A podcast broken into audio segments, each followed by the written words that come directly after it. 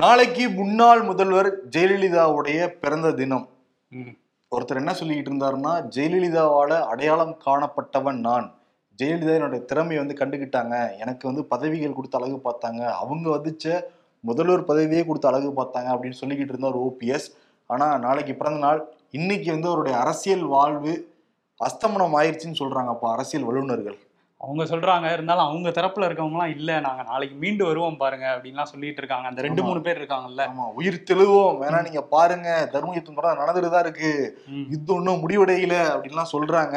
ஆனா இங்க எடப்பாடி தரப்பு வந்து ஃபுல்லாவே வந்து. ஜாலியோ ஜிம்கான மூட்ல தான் இருக்காங்க. இல்ல அவங்க எம்ஜிஆர் மோடுக்கு போயிட்டாங்க. ஒரே வானிலே ஒரே மண்ணிலே ஒரே கீதம் உரிமை கீதம் பாடுவோம் அப்படின்னு பாடிட்டு இருக்காங்க உரிமை குரல் தான் நாங்க கொடுத்தோம். இது. ஒன்றரை கோடி தொண்டர்களுக்கு கிடைத்த வெற்றி அப்படிங்கிறாரு எடப்பாடி பழனிசாமி இங்க என்ன பாட்டுன்னா ம். சட்டை கிழிஞ்சிருந்தா தைச்சு முடிச்சிடலாம் நெஞ்சு கிழிஞ்சிருந்தா எங்க முறையிடலாங்கிற மாதிரி தான் இருக்காரு ஓ பன்னீர்செல்வம். ஓகே நம்ம ஷோக்குள்ள போய் நம்ம முறையிட்டுறலாம். ஓகே ஷோக்குள்ள போயிடலாம். Welcome to the imperfect show உச்ச நீதிமன்ற தீர்ப்புக்காக தான் அதிமுக மட்டும் இல்ல திமுக பாஜக எல்லாருமே பார்த்துக்கிட்டு இருந்தாங்க. முக்கியம் ஓபிஎஸ் இபிஎஸ் ரெண்டு அணிகளா பிரிஞ்சு எங்களுக்கு தான் சதமா வரும் எங்களுக்கு தான் சதமா வரும் மாறி மாறி அடிச்சுக்கிட்டு இருந்தாங்க எல்லாரும் பார்த்துக்கிட்டு இருந்தோம். ஏன்னா ஜூலை மாதம் வந்து பொதுக்குழுவை கூட்டினாங்க. அந்த பொதுக்குழுவில் இடைக்கால பொதுச் செயலாளர் எடப்பாடி பழனிசாமி தேர்வு செய்யப்பட்டார். அந்த பொதுக்குழு செல்லாது அப்படின்னு அறிவிக்கணும்னு ஓ பன்னீர்செல்வம் தரப்பு உயர்நீதிமன்றத்தை நாடி இருந்தாங்க ஒரு நீதிபதி கொண்ட அமர்வு வந்து அதை செல்லாதுன்னு அறிவிச்சிருந்தாங்க. எடப்பாடி பழனிசாமி உயர்நீதிமன்றத்திலே மேல்முறையீடு செஞ்சாங்க.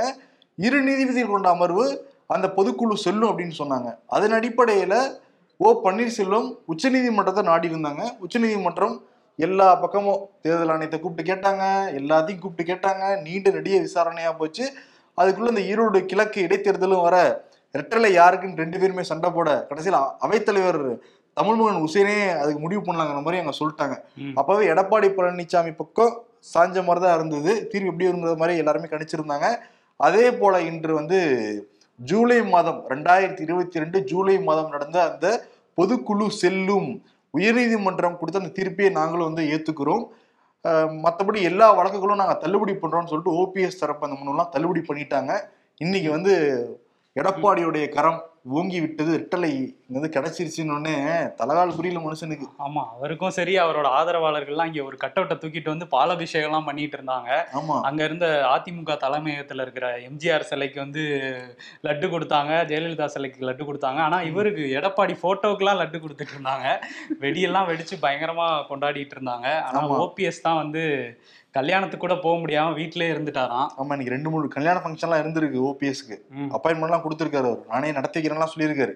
பட் ரிசல்ட் இப்படி வரவும் பெரிய குளத்துல அவரோட வீட்லயே வந்து மனுஷன் வீட்டுல சோர்ந்து. பெரியகுளம் வீட்டுல உள்ள உட்காந்துருக்காரு வெளியே வெடி சத்தம் கேட்டோன்னு நமக்கு ஆதரவா தான் தீர்ப்பு வந்துருச்சு போலன்ட்டு பசங்களை கூப்பிட்டு கேட்டிருக்காரு. இல்லப்பா அவருக்கு ஆதரவா வந்துருச்சு அப்படின்னு தான் மனுஷன் இன்னும் ஃபீல் ஆமா. ஆயிட்டாராம் அவருக்கு ஆரம் வந்துச்சுன்னா நீங்க சேலத்துல வெடிங்க. அது என்ன பெரிய குளத்துல வந்து என் வீட்டுக்கு முன்னாடியே வந்து நீ வெறுப்பேத்துறது?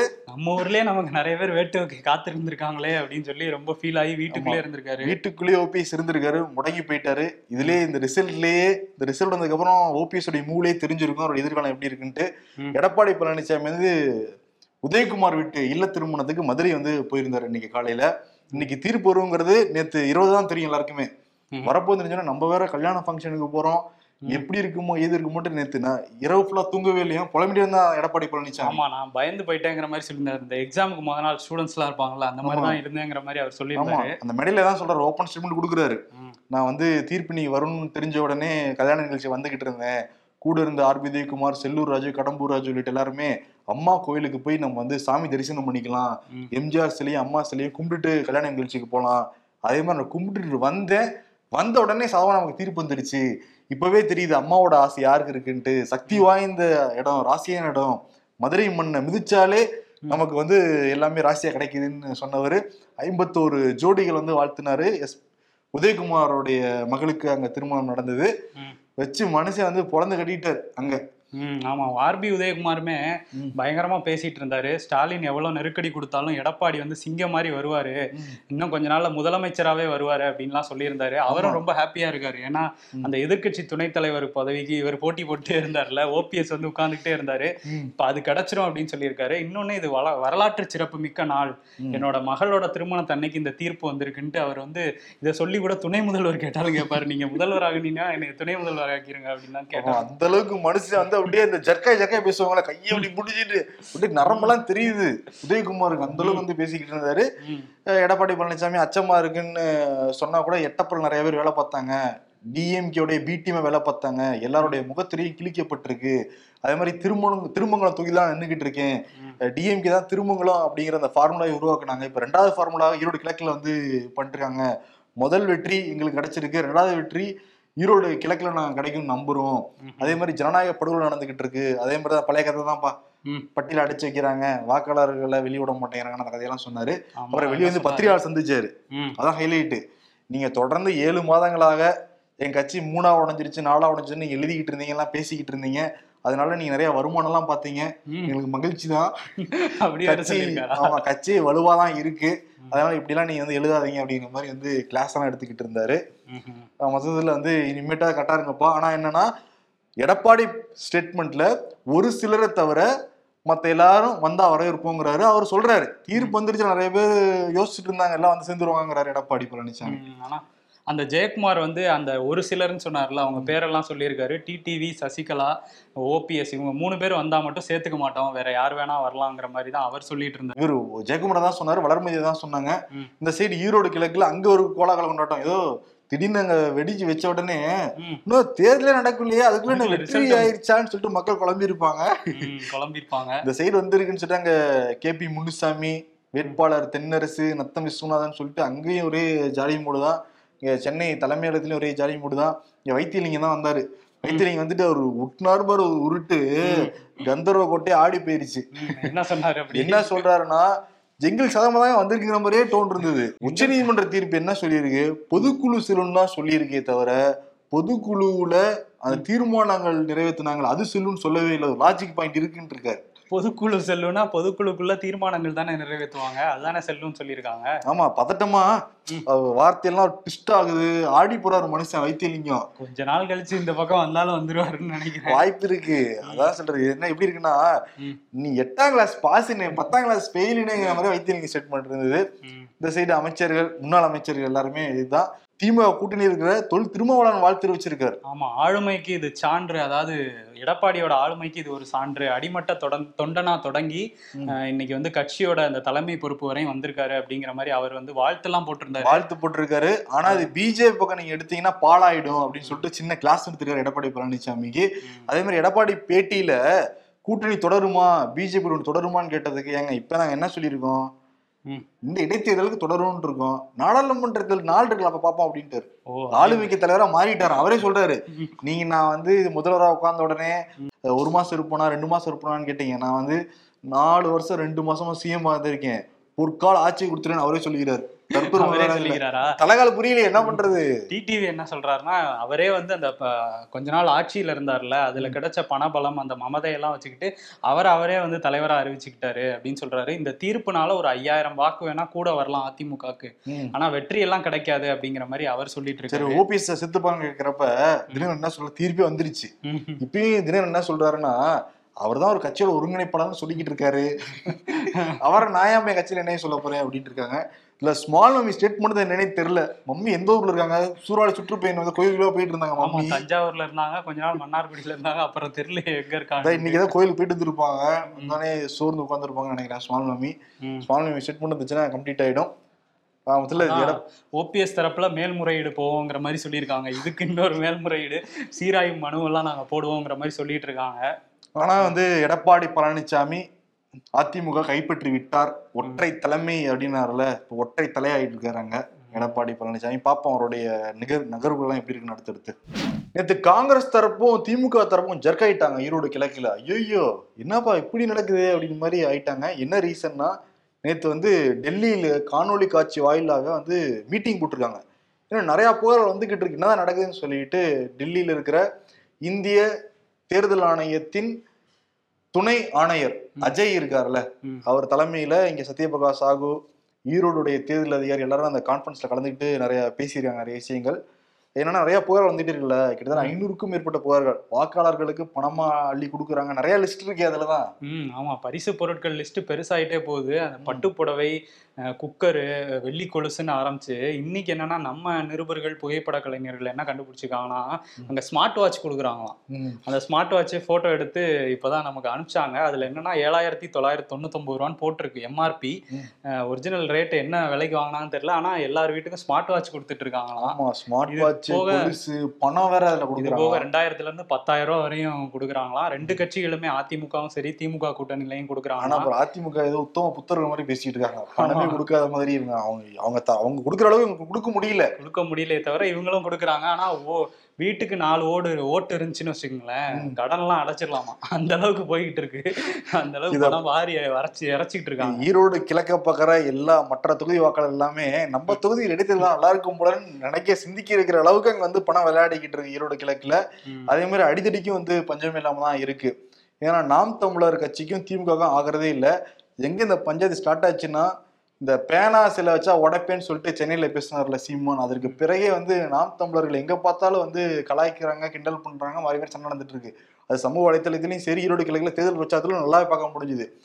ஏன்னா ராஜாஜிபுரத்துல தென்னரசு அன்பு தென்னரசு அப்படிங்கிற அந்த நாம் தமிழர் நிர்வாகியை வந்து அடிச்சு மண்டையெல்லாம் உடைச்சிருந்தாங்க. நேத்து வந்து இன்னொரு சண்டை நடந்திருக்கு வீரப்பன் சத்திரத்துல. திருப்பியும் திமுகவுக்கும் நாம் தமிழர்கள் தான் பயங்கர சண்டை. நாம் தமிழரை சேர்ந்து ஏழு பேருக்கு பயங்கரமான அடி. ம் ஆமா. சில பேரை கைது வேற பண்ணியிருக்கதா சொல்றாங்க. நாம் தமிழர் கட்சியை சேர்ந்தவங்கள. இன்னைக்கு காலையில வந்து சீமான் வந்து பரப்புரை பண்றதுக்கு அனுமதி தர முடியாது அப்படின்னு சொல்லி தேர்தல் அலுவலர் தேர்தல் நடத்தும் அலுவலர் சிவகுமார் வந்து சொல்லியிருந்தார் காலையில. ஏன்னா ஒரு பதற்றமான சூழல் நிலவுறதுனால எஸ்பி வந்து பாதுகாப்பு தர முடியாது அப்படின்னு சொல்றாரு அப்படின்னு ஒரு காரணமும் சொல்லியிருந்தாரு. அது கொஞ்ச நேரம் கழிச்சு எஸ்பியே வந்து இல்ல நாங்க அனுமதி தரோம் பாதுகாப்பு தரோங்கிற மாதிரி சொல்லிட்டாரு. அதனால சீமான் பரப்புரை தொடரும் அப்படின்னு சொல்றாங்க. இது ட்ரெண்டிங் ஆயிடுச்சு. நேஷனல் ட்ரெண்டிங் ஆமா பயந்து போன திமுக அப்படின்னு வந்து தம்பிகள்லாம் ட்ரெண்ட் பண்ணிட்டு இருந்தாங்க. நாம் தமிழரிடம் பயந்த திமுக அப்படின்னு சொல்லிட்டு பயங்கர ட்ரெண்ட் ஆயிடுச்சு. இங்க திமுக என்னதான் பண்றாங்கன்னு தெரியல ஐடிவிங்கள வருண். கடந்த ஒரு வாரமாவே காவல்துறை பத்தியா. தூக்கத்துல இருந்து விழிச்சிட்டாங்க போலதான் தெரியுது. ஆமா அதுவும் நம்மளே ரெண்டு இது ஸ்கிரிப்ட் சொல்லியிருந்தா அதே ஸ்கிரிப்ட்ல இன்னொரு விஷயம் நடந்திருக்கு. நடந்திருக்கு. துப்பாக்கிச் சூடு இந்த முறை யார் சுட்டிருக்கானா ஒரு பெண் காவல் ஆய்வாளர் வந்து சுட்டிருக்காங்க. ம்ஹும். ரவுடிய. ஐநாவரத்துல வந்து இரவு தணிக்கை செய்வாங்கல்ல அப்ப இரவு தணிக்கையில ஈடுபட்டு இருந்தப்ப ஐநாவரம் அந்த உதவி காய்வாளர் சங்கரை வந்து சில மர்ம கும்பல் வந்து அடிச்சு போட்டு கிளம்பியிருக்காங்க. அதற்கு பிறகு திடீர்க்காங்க அஜித் கௌதம் ரெண்டு பேர் வந்து அரெஸ்ட் பண்ணியிருக்காங்க. இதுக்கு தலைமையேற்று ஒருத்தர் இருந்திருக்காராம். சூர்யா பேண்ட் சூர்யா அவர். பேண்ட். சூர்யா. பேண்ட் சூர்யாவா ஆமா. பேண்ட் சூர்யா விசாரிச்சிருக்காங்க. அவர் திருவள்ளூர்ல இருந்திருக்காரு. உதவி பெண் காய்வ காவல் ஆய்வாளர் ஐநாவரத்தை சேர்ந்தவங்க தான். மீனா அப்படிங்கிறவங்க போய் வந்து கைது பண்ணிருக்காங்க சூர்யாவை. அப்ப சூர்யா வந்து தப்பிக்க ட்ரை பண்ணாங்களாம். உடனே சுரி பார்த்துருக்காங்க மீனா. அருவாள் அருவாள் எடுத்து வெட்டலையா? ஆஹ் கரெக்டா எடுத்து கரெக்டா சுட்டுருக்காங்க. ஒரே குண்டு தான். கரெக்டா முழங்கால அடிச்சிருக்குப்பா. ஓஹோ இந்த இடையில அந்த அருவாள் வெட்டு மட்டும் மிஸ் ஆகுது. சுட்டு பிடிச்சிருக்காங்களா பாத்தியா? என்ன உணர்த்துறாங்கன்னா காவல்துறை அதிகாரிகள். இந்த சுட்டு பிடிக்கிறதுனால இந்த கைவர்கள்லாம் இருப்பாங்கல்ல. இந்த ரவுடி கும்பல் எல்லாமே பார்த்துக்கோ இதெல்லாம் பண்ணினா உனக்கு துப்பாக்கி சூடு தான் அப்படிங்கறத இன்டெரக்டா சொல்றாங்களாம் இல்ல டேரக்டாவே சொல்றாங்களாம். ம் அதுதான். அது ஒரு பக்கம் போயிட்டு இருக்கு இன்னொரு பக்கம் பொன்முடி வந்து பொங்கி எழுந்திருக்காரு பாத்தீங்களா? ம். இந்த ஆளுநருக்கு வந்து ஒரு அறிக்கை வெளியிட்டிருக்காரு. அந்த அறிக்கையில என்ன சொல்லியிருக்காருன்னா நீங்க காஃபி ஷாப் நடத்தாத நடத்துறதை நிறுத்திட்டு ஒழுங்கா ஆளுநர் வேலையை பாருங்க. வேலை இல்லாதவங்கலாம் கூப்பிட்டு வச்சு காஃபி கொடுத்துட்டு தேவையில்லாதெல்லாம் பேசிட்டு இருக்காம ஒரு அரசியல் கட்சிக்கு சார்பா பேசாம. மக்கள் வரி பணத்துல வாங்குற சம்பளத்துக்கு உண்மையா வேலை பாருங்கன்னு பொங்கி எழுந்திருக்காரு. எதுக்கு பொங்குனாரு? அதுல இன்னொரு விஷயமும் சொல்லியிருக்காரு. அந்த ராணுவ வீரர் விஷயம் இருக்குல்ல அதுல வந்து அதுல கொலை பண்ணவர் வந்து அதாவது அந்த கொலையில சம்பந்தப்பட்டவங்க ஆளுங்கட்சி சேர்ந்தவங்கங்கிறத தவிர வேற எந்த ஒரு அரசியல் சம்பந்தமும் இல்ல. ஆனா இதை பாஜக வந்து அரசியலாக்க நினைக்குது அப்படின்னு வந்து சொல்லியிருக்காரு.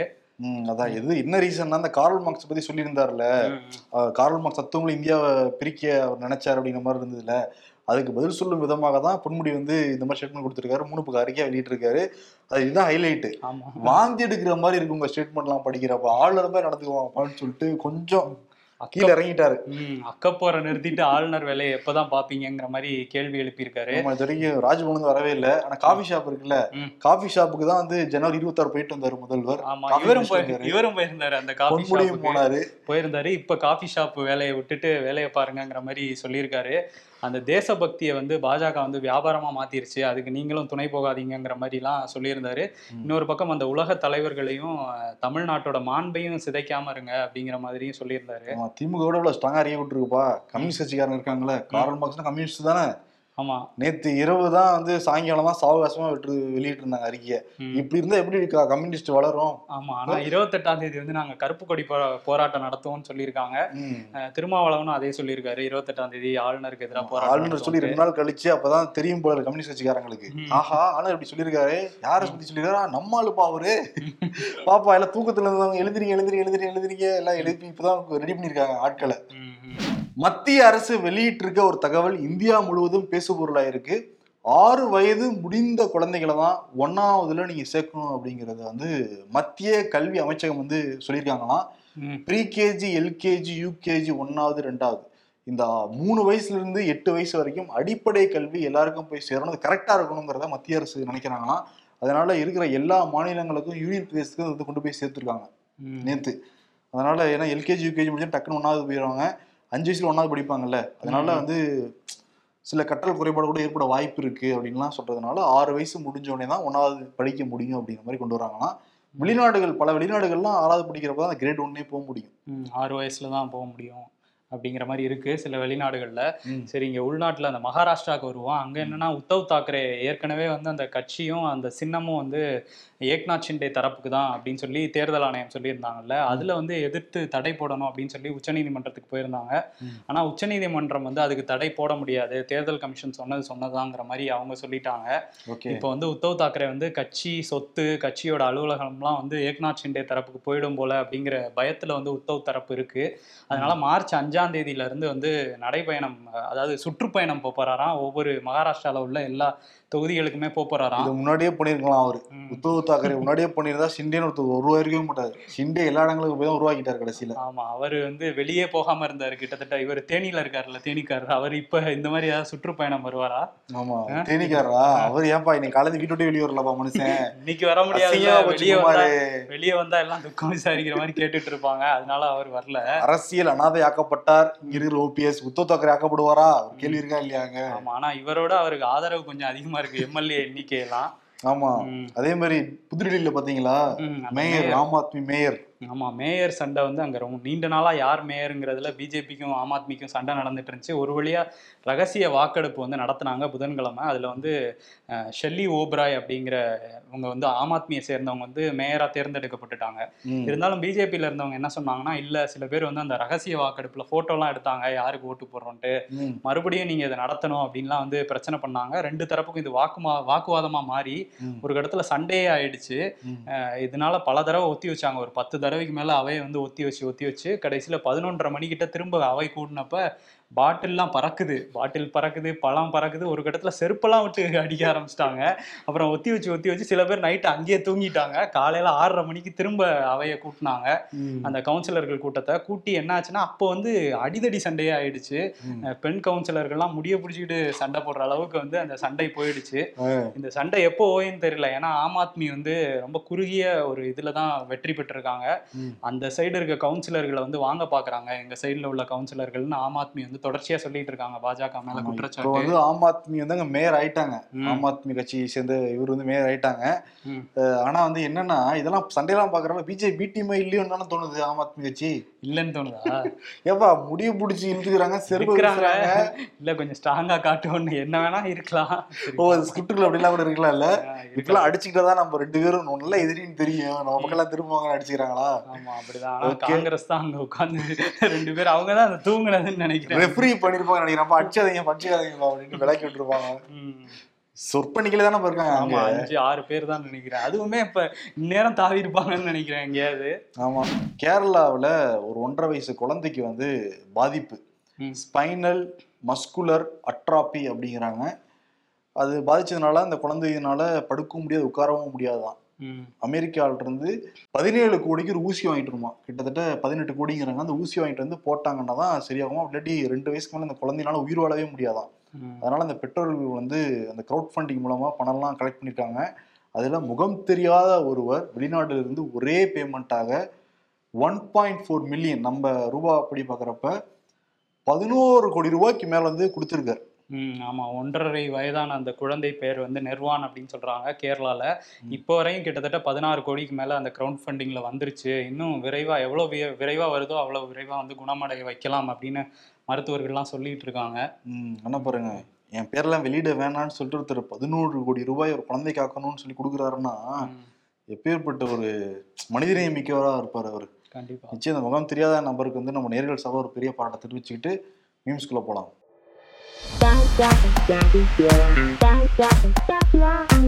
டெய்லி ஜங்க் ஃபுட் ஃபாஸ்ட் ஃபுட்னு சாப்பிட்றேன்.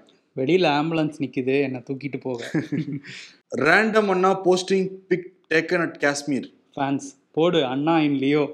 தட் அண்ணா டேய் நான் ஆர்மியில் இருக்கேன்டா அப்படிங்கிறாங்க. அப்போ ஆர்மிக்காரங்க கூட அங்கே ஃபோட்டோ போட முடியல காஷ்மீர்ல இருந்து. லியோ படத்தில் நடிக்கிறாருன்றாங்க விஜய் ஃபேன்ஸ் தொல்லை தாங்க முடியாம போய்கிட்டு இருக்கு.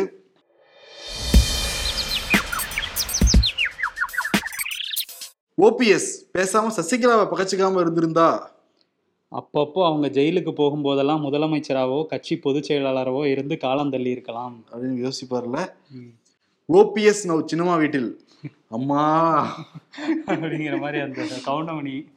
கவுண்டமணி வந்து நம்பியாட்ட போவார் அந்த சீனை போட்டிருக்காங்க. இதோ வந்துட்டேன் விருது யாருக்குன்னா எடப்பாடி பழனிசாமிக்கும் ஓ பன்னீர்செல்வத்துக்கும் தான். ம். ரெண்டு பேரும் கொக்கி குமார் மாதிரி இருந்தாங்க. அந்த படத்துல புதுப்பிட்ட படத்துல யாருன்னா இருக்கீங்களா? அப்படிங்கிற ஸ்டேஜில் இருக்காரு ஓபிஎஸ் எங்கதான் இருக்கீங்க அப்படின்னு அந்த போட்டோல தேடுற அளவுக்கு தான் எடப்பாடி எல்லாம் நின்றுட்டு இருந்தாரு. ஆமா. அவர் முன்னாடி உட்காந்துருந்தப்ப எடப்பாடி எல்லாம் லாஸ்ட் மினிட் ஸ்டூடெண்ட் இருந்தாப்புல. ஃபர்ஸ்ட் மார்க் வாங்கிட்டு இப்போ பாரு எங்க இருக்காருன்ட்டு. ஓபிஎஸ் சீன்லயே இல்ல. ஒரு ஷிண்டே ஆரம்பம் ட்ரை பண்ணாரு தமிழ்நாட்டுல. சின்சான் ஆயிட்டார் கடைசியில ஓபிஎஸ் ஆளே இல்லாத இடத்துல டீ ஆத்தனா எப்படி வியாபாரம் ஆகும்? ஒரு டீ கடைக்காரர் தெரிஞ்சிருக்கணுமா இல்லை எங்க டீ ஆத்தனுங்கிறது அதோட தெரியாம வந்திருக்காரு மனுஷன். ஓகே அதனால என்ன வருதுன்னா அமாவாசை டு நாகராஜ சோழன். அது வந்து அமாவாசையா இருந்து அந்த ஓரத்துல நின்று எடப்பாடி அந்த நடுவு சேருக்கு வந்தார்ல அவருக்கு. இவருக்கு நாகராஜ சோழன் டு அமாவாசையா அதேதான் நீங்க ரிவர்ஸ்ல கொடுக்கலாம். இவருக்கு என்னன்னா. எடப்பாடிக்கு அமாவாசை நாகராஜ சோழன். அவர் நாகராஜ சோழன் டு அமாவாசை. ஆமா மூன்று முறை முதல்வர்னாரு. இவர் ஒரு முறை முதல்வரா இருந்து இன்னைக்கு கட்சிக்கு ஒற்றை தலைமையாவும் ஆமா. மாறி இருக்காரு நாளைக்கு வேற ஜெயலலிதாவுடைய பிறந்த நாள். இந்த பிறந்த நாள் ஓபிஎஸ்க்கு பாத்தியா? இப்படி வந்திருக்கு. தீர்ப்பு. ஓகே சிறப்பு. இந்த தீர்ப்பு எப்படி நீங்க பாக்குறீங்க? எடப்பாடி பழனிசாமி இன்னொன்னு எடிஎம்கே கண்ட்ரோல் பண்ணிடுவாரா அப்படின்னு நீங்க நினை நினைச்சு நினைக்கிறீங்களா? என்ன நினைக்கிறீங்கிறத கருத்து பதில நீங்க வந்து சொல்லுங்க. நாங்களும் தெரிஞ்சுக்கிறோம். நன்றி. நாளை சந்திப்போம். நன்றி.